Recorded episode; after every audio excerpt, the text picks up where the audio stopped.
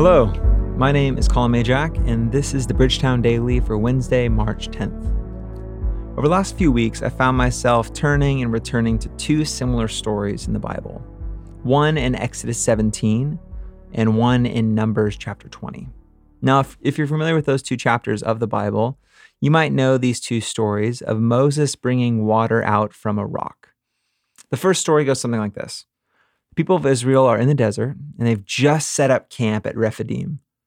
When they arrive, they quickly realize there's just one small problem. There is no water in Rephidim. Now, as a large community of people living in the desert in a pre-plumbing world, this is a problem. And so people begin stressing out and complaining to Moses, saying, "Dude, give us some water to drink." Slight paraphrase, but they ask, "Why did you bring us out of Egypt? Just so we and our kids and all of our animals can die of thirst?" Things start to get ugly really quickly. So Moses, likely with a mix between being stressed out and being angry, prays and asks God what to do. And the story picks up in Exodus seventeen, verse five. It says this, "The Lord answered Moses, 'Go out in front of the people. Take with you some of the elders of Israel and take in your hand the staff with which you struck the Nile and go. I will stand there before you by the rock at Horeb. Strike the rock and water will come out of it for the people to drink.' So Moses did this in the sight of the elders of Israel." Okay, so God tells Moses to take his staff and go over to this large rock and then hit it. And water will come out of that rock so that everyone can drink. And that's exactly what happens. End of story. Now, the next story is like it, but with some key differences. In Numbers twenty, the story begins similarly. The people are still wandering in the wilderness and come to a place with no water. They complain to Moses again, this time adding an extra note that about all of the great food and fruit they had when they were back in Egypt. From there, Moses and Aaron go to the tabernacle, fall before God, and the story picks up in Numbers twenty, verse seven. It says this, "And the Lord spoke to Moses, saying, 'Take the staff, and you and your brother Aaron gather the assembly together. Speak to that rock.'" Notice there, speak to the rock, not hit it, not strike it, but speak to it. Talk to it. Another way to translate is tell the rock. It says this, "Speak to that rock before their eyes, and it will pour out its water.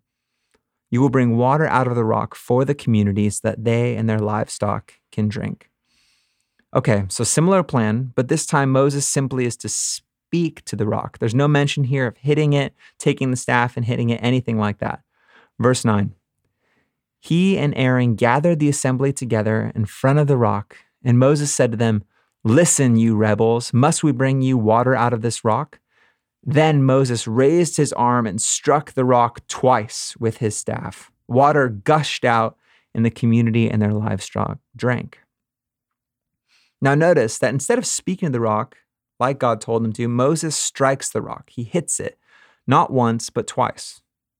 And then what happens? Water comes out, but, verse twelve, "But the Lord said to Moses and Aaron, 'Because you did not trust in me enough to honor me as holy in the sight of the Israelites, you will not bring this community into the land I give them.'"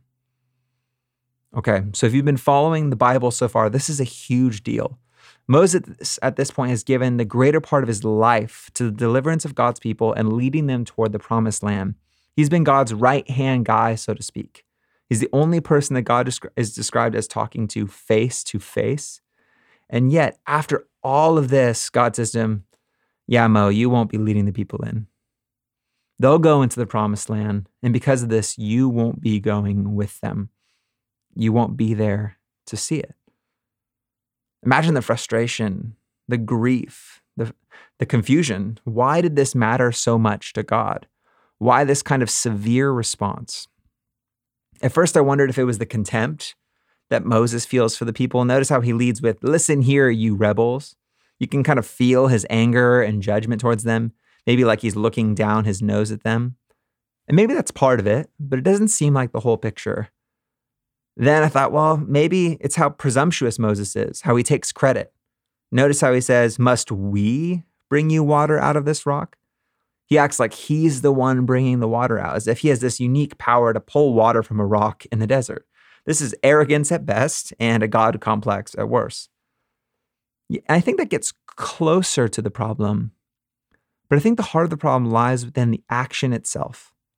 When God said, "Speak to the rock," Moses struck it. Not once, but twice.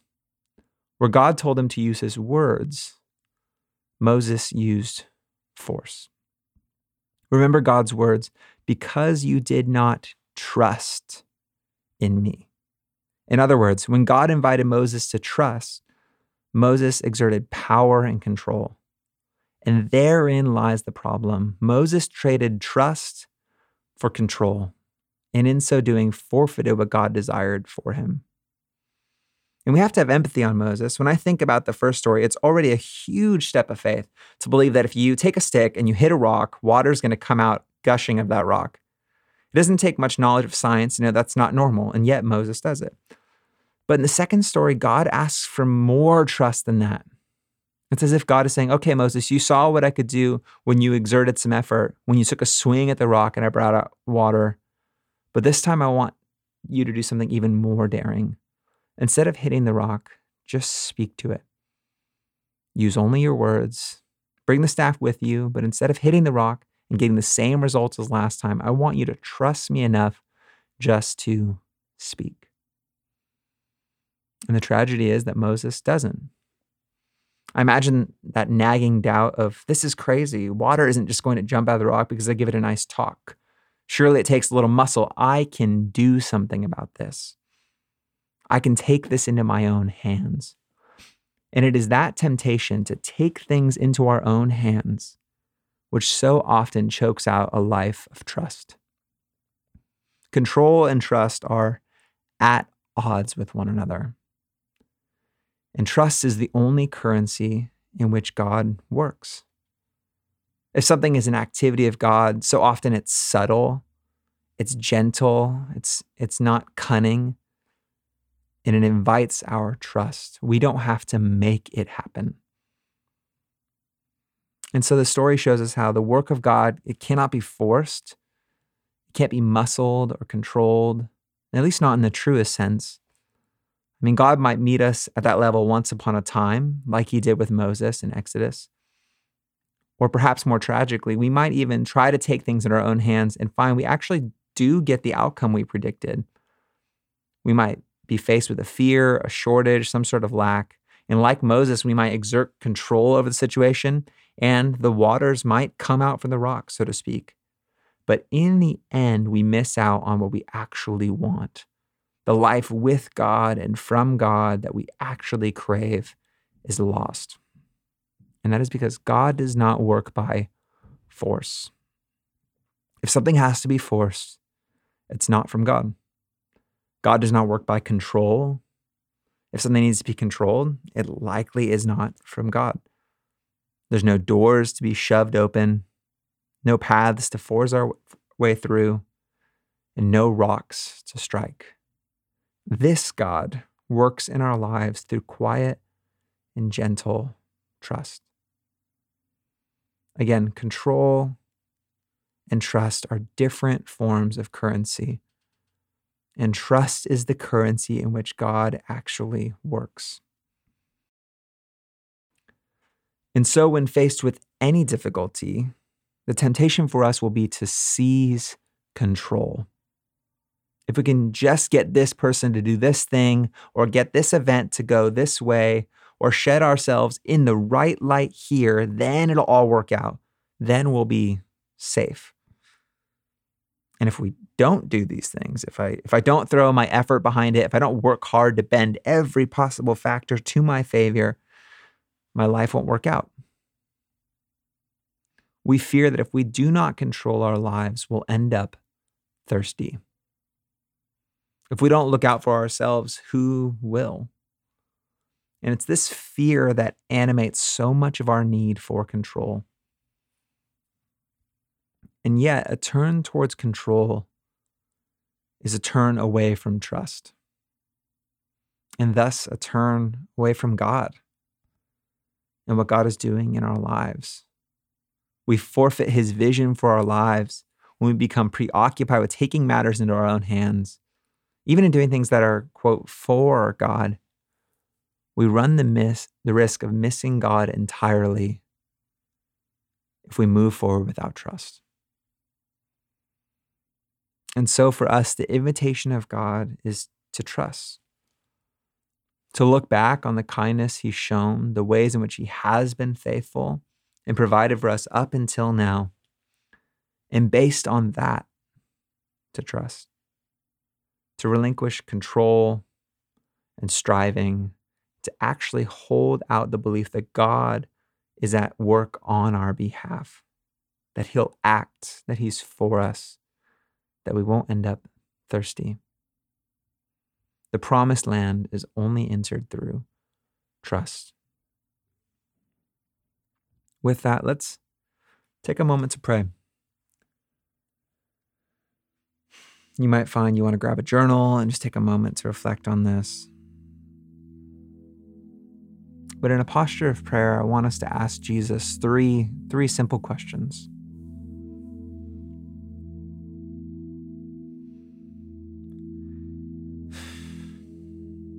In your mind, ask Jesus, Jesus, what am I afraid of? Maybe another way to ask that is, where am I afraid I'll be thirsty or lacking? Take a minute to ask him that.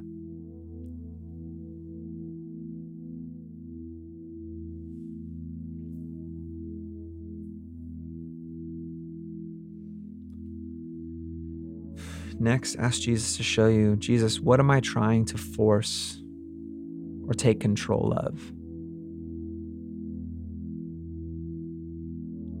What factor of my life or parts of my life am I trying to just bend all into the right direction so it'll work out for me? Another way to ask is, what rocks am I trying to hit? Ask him to show you that.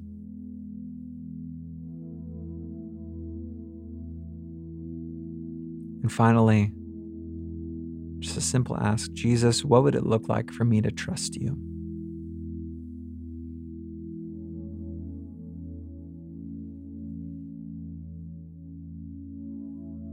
Pray this prayer with me.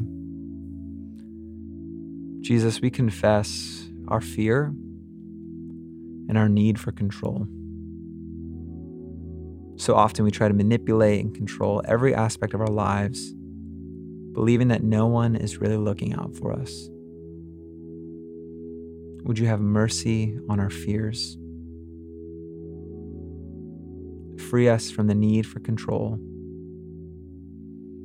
and open us up piece by piece to trust you with the whole of our lives.